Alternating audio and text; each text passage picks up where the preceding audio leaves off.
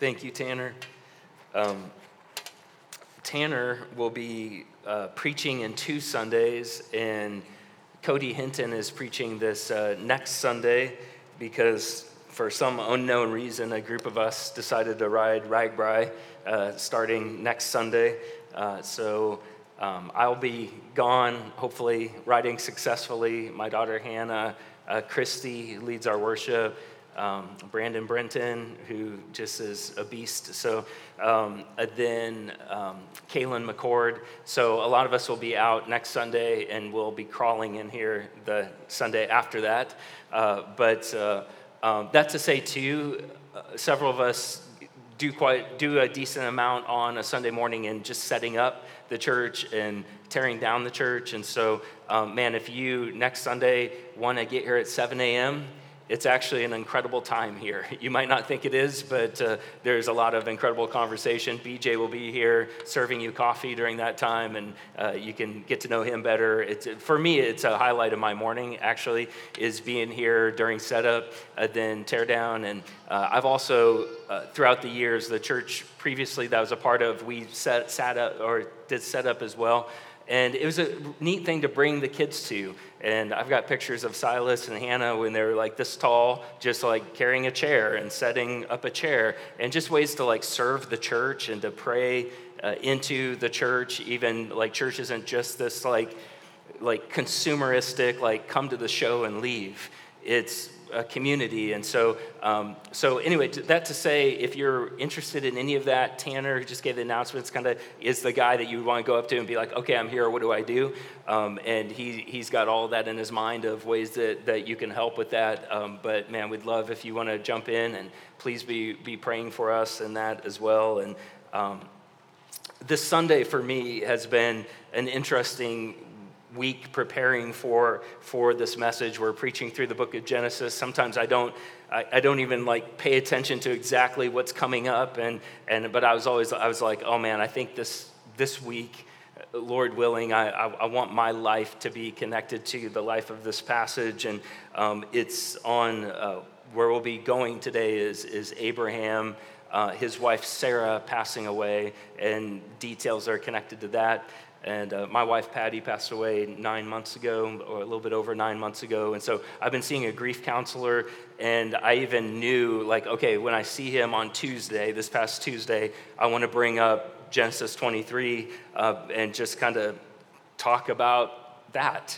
And the counselor is this like 70 year old guy, uh, really, really great guy. And and we're just kind of getting to know each other and stuff. But one of the things I really appreciate about him is he spends time, like real time, with God, prayerfully, it seems like before we get together, and he, he's always got multiple pages of like single space notes that he feels like like the Lord may be leading us to talk about in in the notes. And um, and I saw he had like multiple pages, you know, and I'm trying not to just be like, hmm, what are we going to talk about this time? Uh, but when I brought up Genesis 23 he was like, Are you serious? And I was like, Yeah. He said, My whole first page is Genesis 23. Like, that's, that's I've got all, all this stuff on Genesis 23. And it was, it was encouraging to me that the Lord's got me, that the Lord's got us. Um, and man, I'm, I'm desiring that He would just lead us right now. Um, and so let's jump in. Verse 1, Genesis 23. Sarah lived 127 years these were the years of the life of Sarah. And Sarah died at Kiriath Arba, that is, Hebron is the name of the city even today, in the land of Canaan. And Abraham went in to mourn for Sarah and to weep for her. And we don't know what she died of. We don't know if it was a prolonged illness, if it was a sudden thing. We, we do not know. Um, Sarah lived a long life, 127 years, um, and so we know she has Isaac in her 90s, and so so this is her her son is easily in his 20s or 30s at this time. Um, we don't know about those 20 or 30 years what they were like, um, and we know that she experienced many of God's promises before dying but we also know there were more promises that were given to her, like a greater amount of promises that she never saw, she never experienced. And I, the, we're going to see this starts becoming a striking reality in the book of Genesis.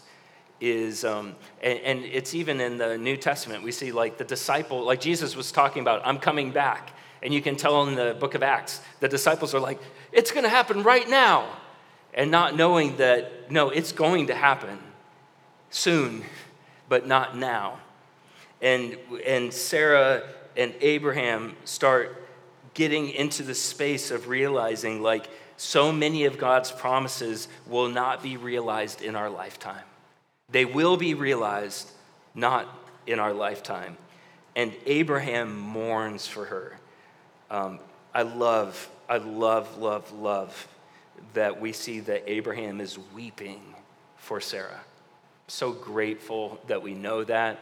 Um, I feel like just the word patriarchal, if you say, who are the patriarchs? The first name you would say is Abraham in the Bible. And the name, the, just the term patriarchal, I think has become like a really bad concept in our culture. Seems like chauvinistic, um, like to be patriarchal means uncaring, pushing women down, or whatever it may be. And I, I love that the first patriarch, we see him weeping over Sarah. And I think easily he could have gone numb and could have been like, well, hey, she lived 127 years. What's to weep about that? And I love that Abraham can weep. Then, verse 3 Abraham rose up so he weeps.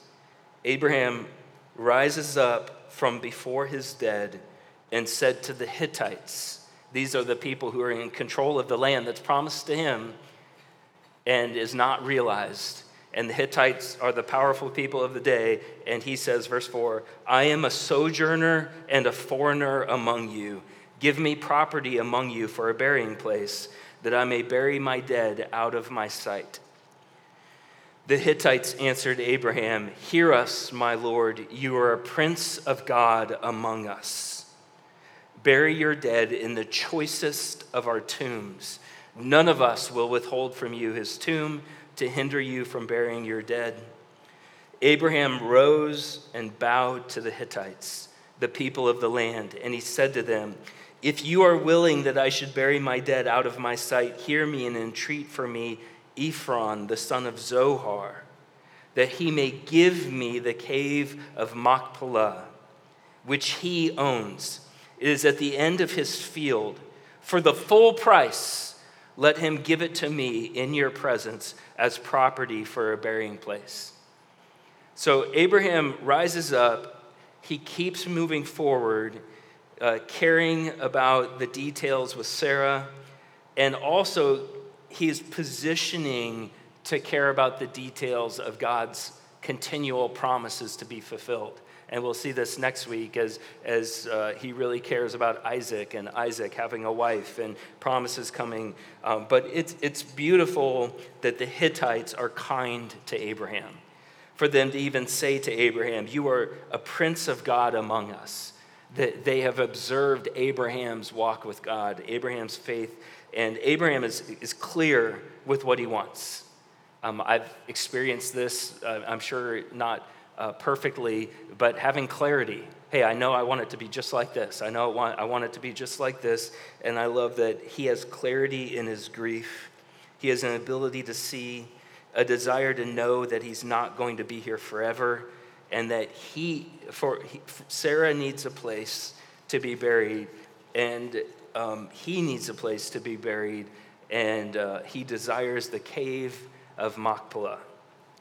And he knows who owns it. Ephron owns it. So now, verse 10, there's kind of these like real estate negotiations.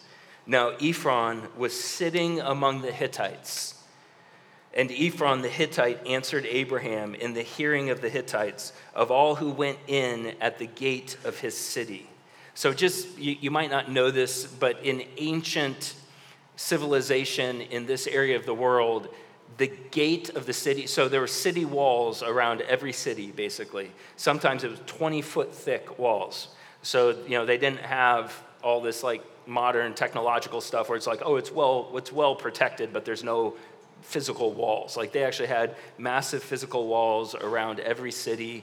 Um, and so the gates of the city became like the bottleneck or the thoroughfare where everyone went in and out of the city. So the people who were like the city councilmen and the leaders of the city were at the gate of the city because that's protected the city. That's where everybody came in and out. It, you, you allowed people to come in, allowed people to go out, kept track of where people were and everything. And so it's very common in all the civilization for, so, so for Abraham to go into the city to talk to the leaders of, of Hebron and for Ephron to be sitting at the city gate means he is also a, leader of the city. Um, so, verse now, Ephron was sitting among the Hittites. Ephron the Hittite answered Abraham in the hearing of the Hittites. So there, there's because there's a bunch of people at the city gate. There's kind of this like witness thing, and we see this throughout Scripture of things happening at the city gate. Um, of all who went in at the gate of the city, verse 11. No, my Lord, hear me. This is what Ephron is saying to Abraham. I give you the field, and I give you the cave that is in it. In the sight of the sons of my people, I give it to you bury your dead. Verse 12 Then Abraham bowed down before the people of the land. This is like a very usual way that things like this happened at that time. He's, he's, in, he's being very cultural in his respect for these people. Verse 13 He said to Ephron in the hearing of the people of the land, But if you will hear me, I give the price of the field. Accept it from me that I may bury my dead there. He really wants to purchase this. Um, Ephron answered Abraham, My Lord, listen to me. A piece of land worth 400 shekels of silver, what is that between you and me? Bury your dead. Abraham listened to Ephron. Abraham weighed out for Ephron the silver that he had named in the hearing of the Hittites 400 shekels of silver, according to the weights current among the merchants. So Ephron names his price Abraham follows the cultural traditions, he buys the cave. And one thing that I find sad, interesting, kind of the, the, the way that I think things can be, is there are times in Scripture where God goes up to Abraham and says, Look everywhere you can see. I give you all of that land. Just look around, it's yours your descendants you won't be able to count. Uh, then he starts talking about how Jesus will be born through his lineage and how we will become descendants of him through adoption by giving our lives to Jesus. And, and he's like, Abraham, this is yours, man. Like, look. And the only property Abraham truly owns at his death is their gravesite which I find really interesting and worthy of, of chewing on and, and um, thinking about. Um, there's a group of texts, documents, that were in a place called Ugaritic. Well, the language is Ugaritic, um, that were discovered. There were 1,300 clay tablets that were found that dated to the 12th and 13th century BC. Okay, here's a, I think, yeah, so here's a picture. This is one of the 1,300 documents that are known as the Ugaritic texts. And one, so what this is describing is the Canaanite life at this time. So it's a really fascinating hoard of documents, is the way that they describe it. And one of the things that's really interesting is that in the 1,300 Ugaritic texts, Six of them are real estate contracts. So it's real estate contracts in Canaanite. And one of the things that's interesting is three out of the six real estate contracts were for 400 shekels of silver,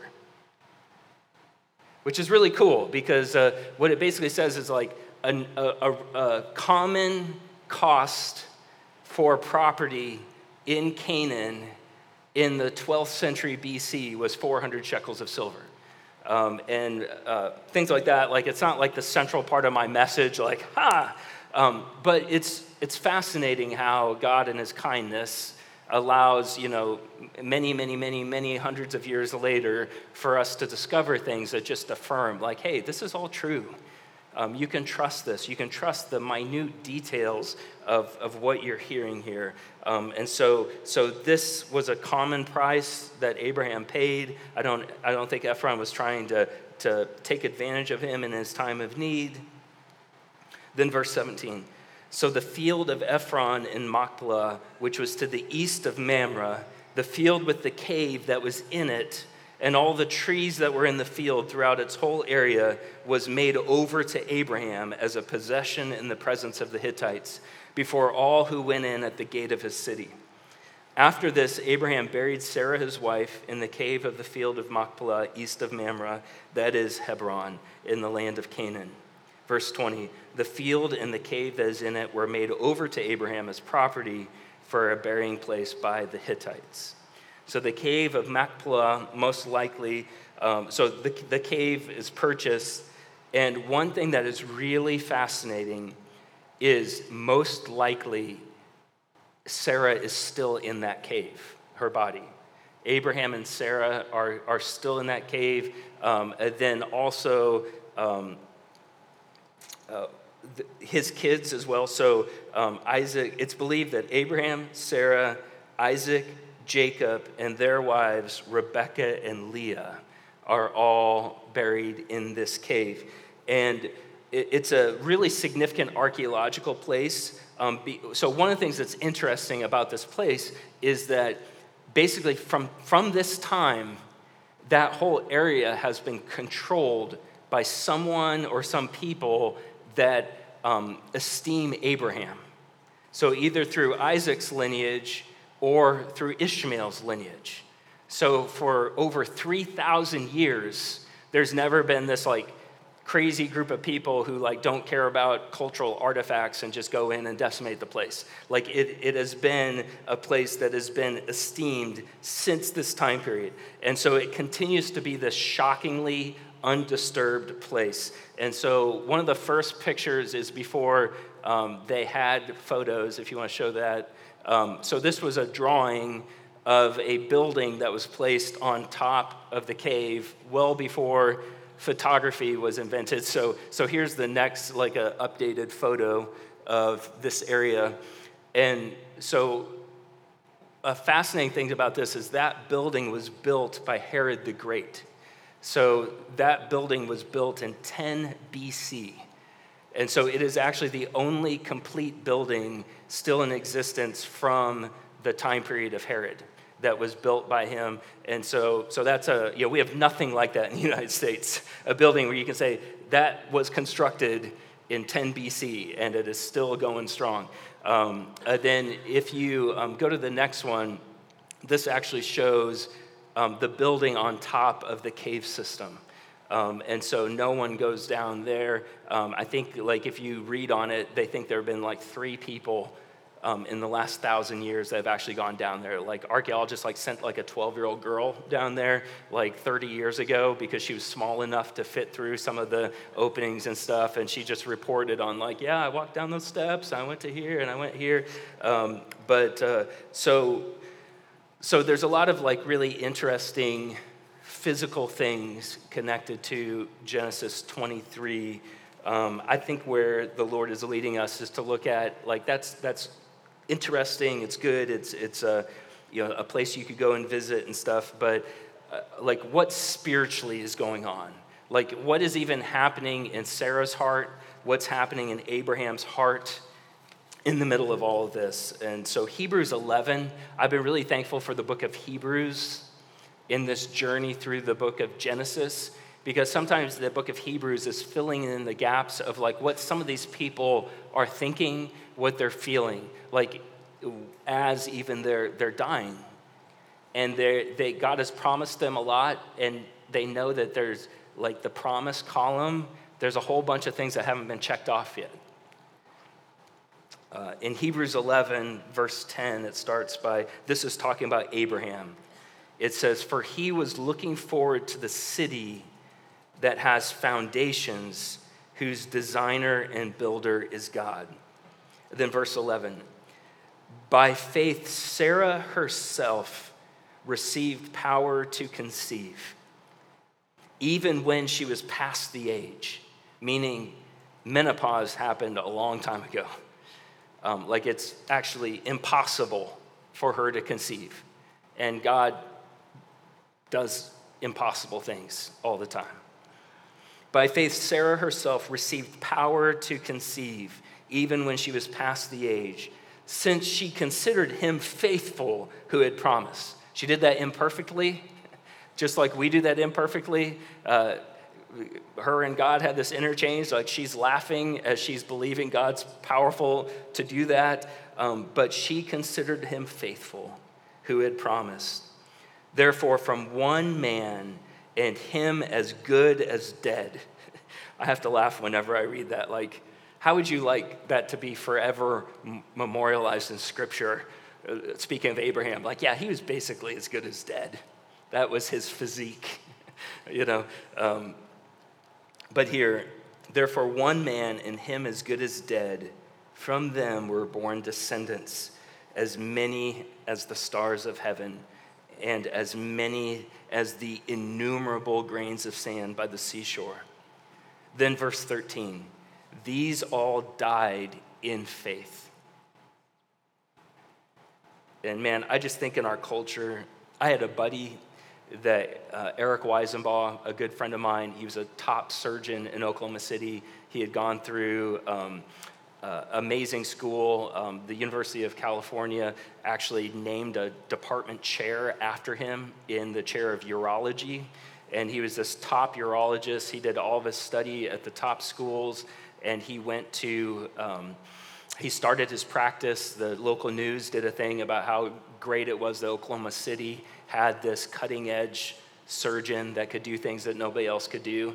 And he got a practice for three months two little kids, got a, a brain tumor, and for a year he knew he was going to die sometime inside the year. Um, his parents were wealthy. Um, uh, many things he could do. I remember meeting, I met with him every week until he passed away. And I remember um, at the very beginning asking him, like, what's on your bucket list? Like, I know you have a lot of money, like, you have access to money, you have access to these different things. Like, you know, what's your flurry list? I gotta do this, this, this, this, this. I gotta, I gotta accomplish, I gotta, you know, like, we buck up against, like, like, I need to make a name for myself that'll be, or whatever it may be. And he was like, he was like, I wanna read the entire Bible. I've never done that before. He's like, I wanna tuck my kids into bed every night, and that's it. I don't want to do anything else. And, um, and he did that. Um, he became a really dove into scripture. And I think of him in this that he died in faith. He didn't die in a, in a I'm fighting against everything. And I'm not against like, you know, trying to seek every healing and treatment and stuff like that. I'm just saying the posture of our heart being we're in God's hands and I, and I, like Sarah died in faith, not having received the things promised, but having seen them and greeted them from afar. And having acknowledged that they were strangers and exiles on the earth.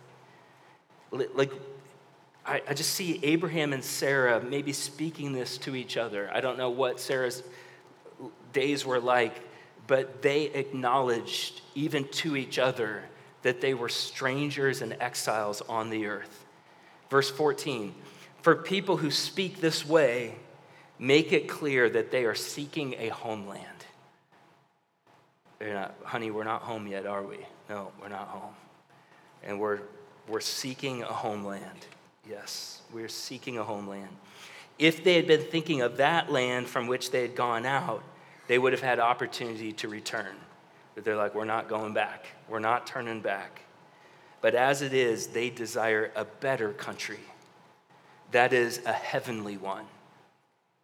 Therefore, God is not ashamed to be called their God, for he has prepared for them a city. And man, I just, I feel like this verses 13 through 16 could just like wash over us, just like over and over and over again of like the posture of Abraham and Sarah's hearts. the, the posture of how they're approaching, that these all died in faith, not having received the things promised, but having seen them and greeted them from afar, having acknowledged that they were strangers and exiles on the earth. For people who speak thus, who speak this way, make it clear that they are seeking a homeland. If they'd been thinking of that land from which they'd gone out, they would have had opportunity to return. But as it is, they desire a better country that is a heavenly one.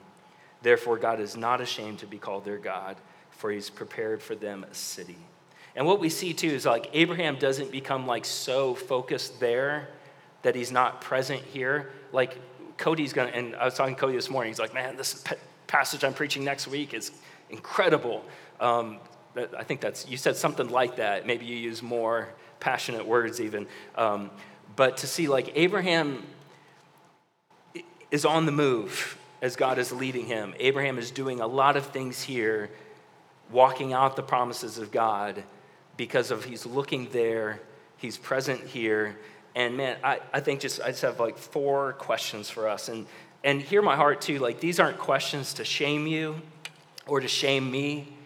Um, I don't ever want the end of a message to be so try harder. You stink. Stink less. Try harder Let's all go out, try harder, and come back next week and feel like we failed. And let's try harder. Um,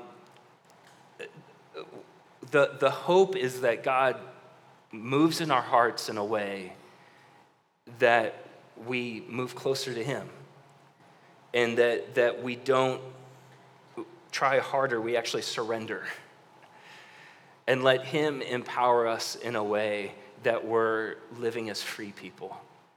And we are free in His love to be able to, to advance together, stack hands together, lock arms together. And so these questions are meant not to shame you or as an emotional headlock, but they're meant to, for us together to look to God and say, God, where am I with this? not to earn your pleasure because you have proved to us over and over that you are pursuing us, you love us, you're crazy about us, you're on the move for us, and you, you want us to follow you. And so, just one question is Are you seeing God's promises and greeting them from afar, like Sarah did, like Abraham did? Um, what, what, what do I mean by that? I mean, like, are, are you hearing God? Do you have ears to hear God's promises for you? Not for the other guy, not for your wife, not for friends, not for this would be a great message for this other guy, but but is your life open to say, God, I am looking for your promises. I'm seeing your promises and I'm greeting them. It might sound kind of silly, but it's like, hey, hello, promise. Thank you. Like, here we are together. Like, are you seeing God's promises and greeting them from afar? And the reality is that the promises aren't as far for us. Like the things that Sarah was seeing, the things that Abraham was being allowed to see, they knew about Jesus.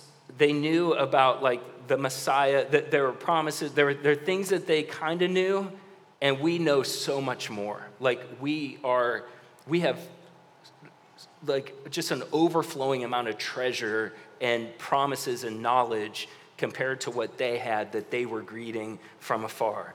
It's still far for us. It's still not, so many promises are in the future.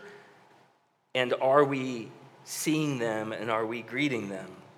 And then, just kind of following this down, another question for us is Are you a stranger and an exile on the earth?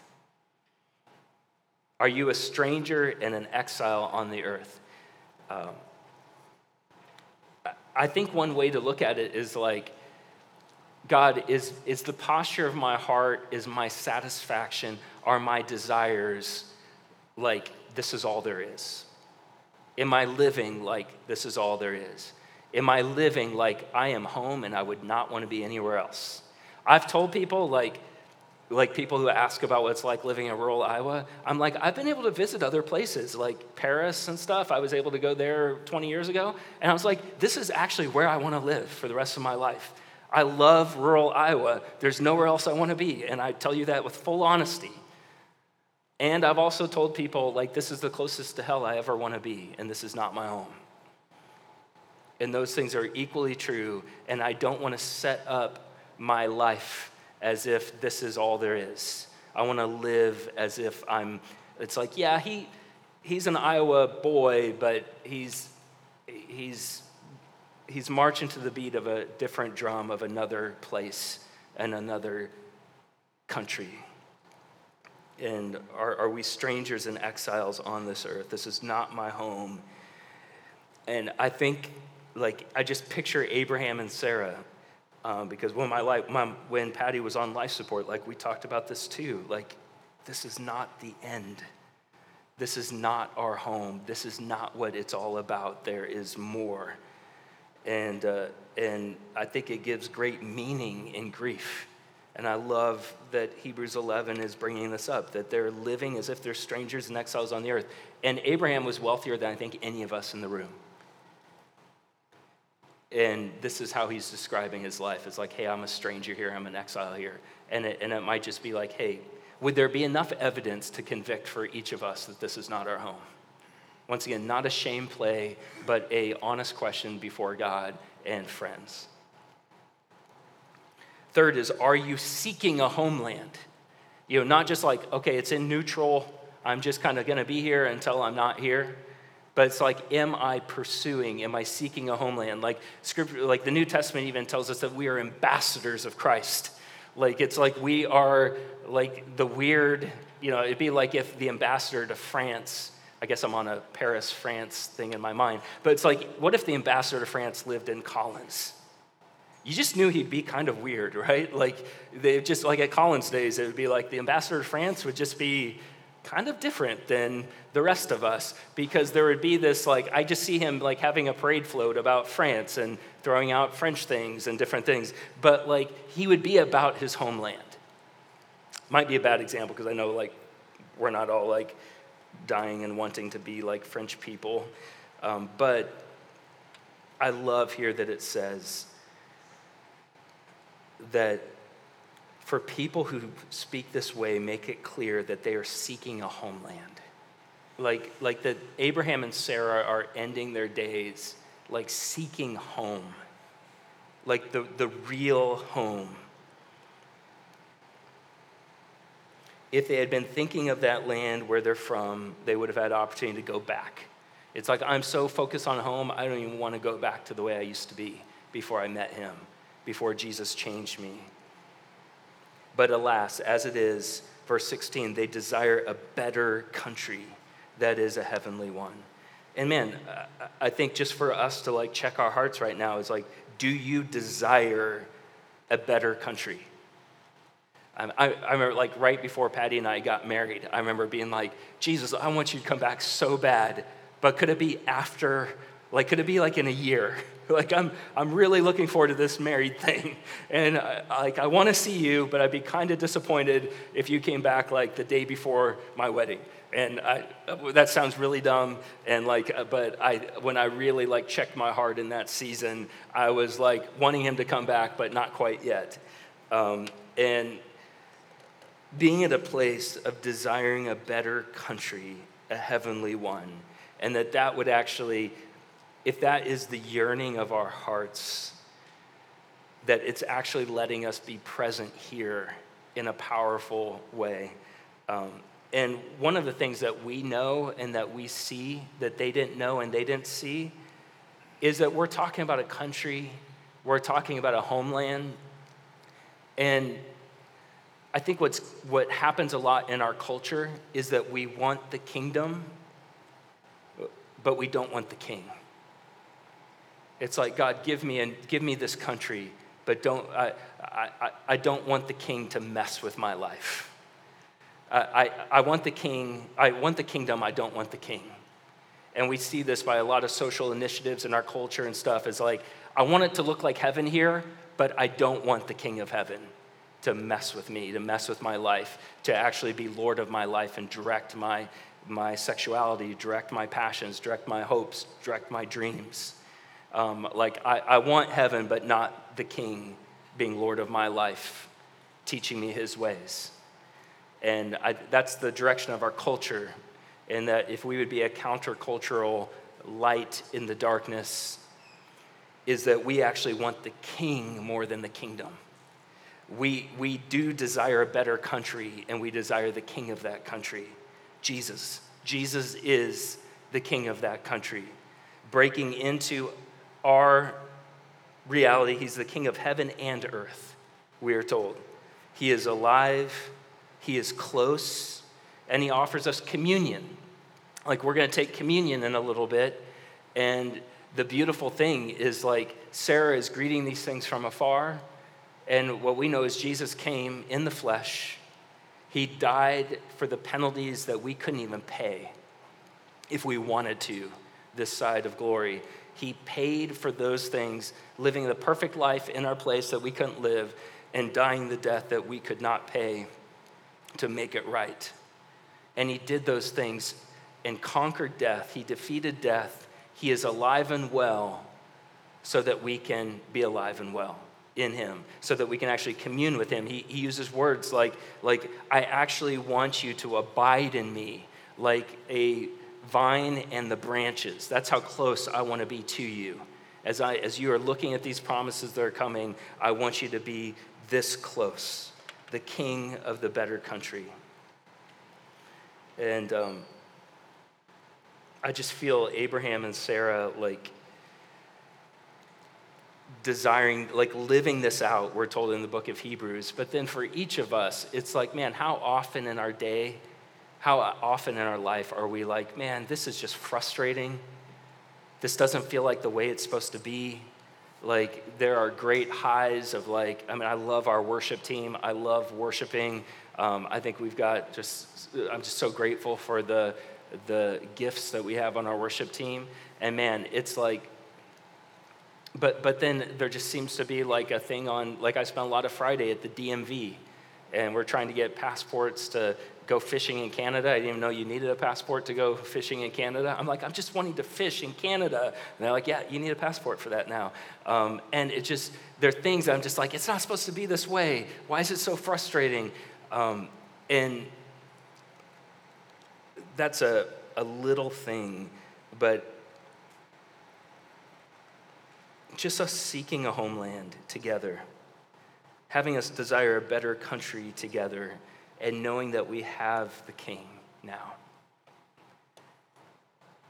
And he actually invites us to commune with him now.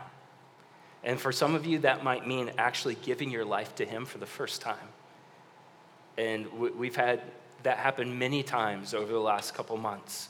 And um, man, I would just encourage you that if you feel like God is stirring in your life to, to, to give your life to Jesus, let him save you change you from the inside out.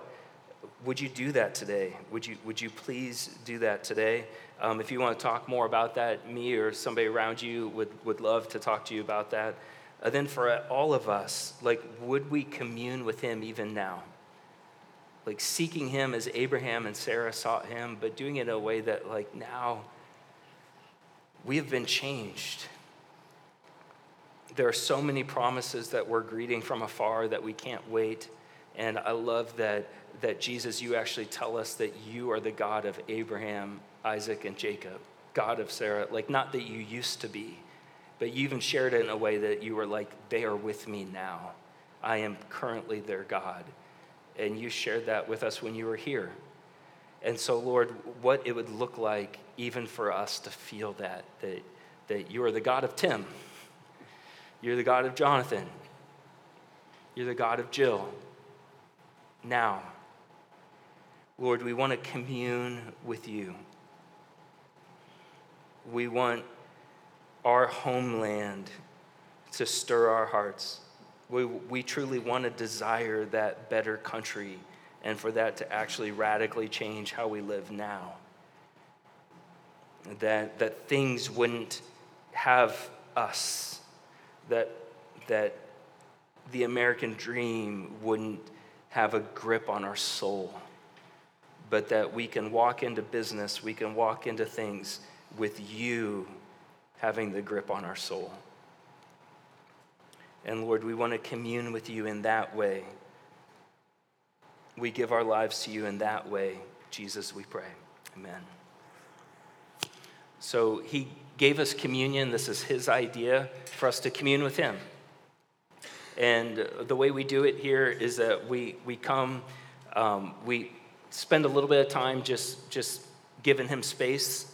Uh, then we come to the table. If you've given your life to him, come to the table. The Shiptons will serve you the elements. Hold out your hands. They'll give you the bread uh, representing his body. Take wine or juice. Obey your conscience there.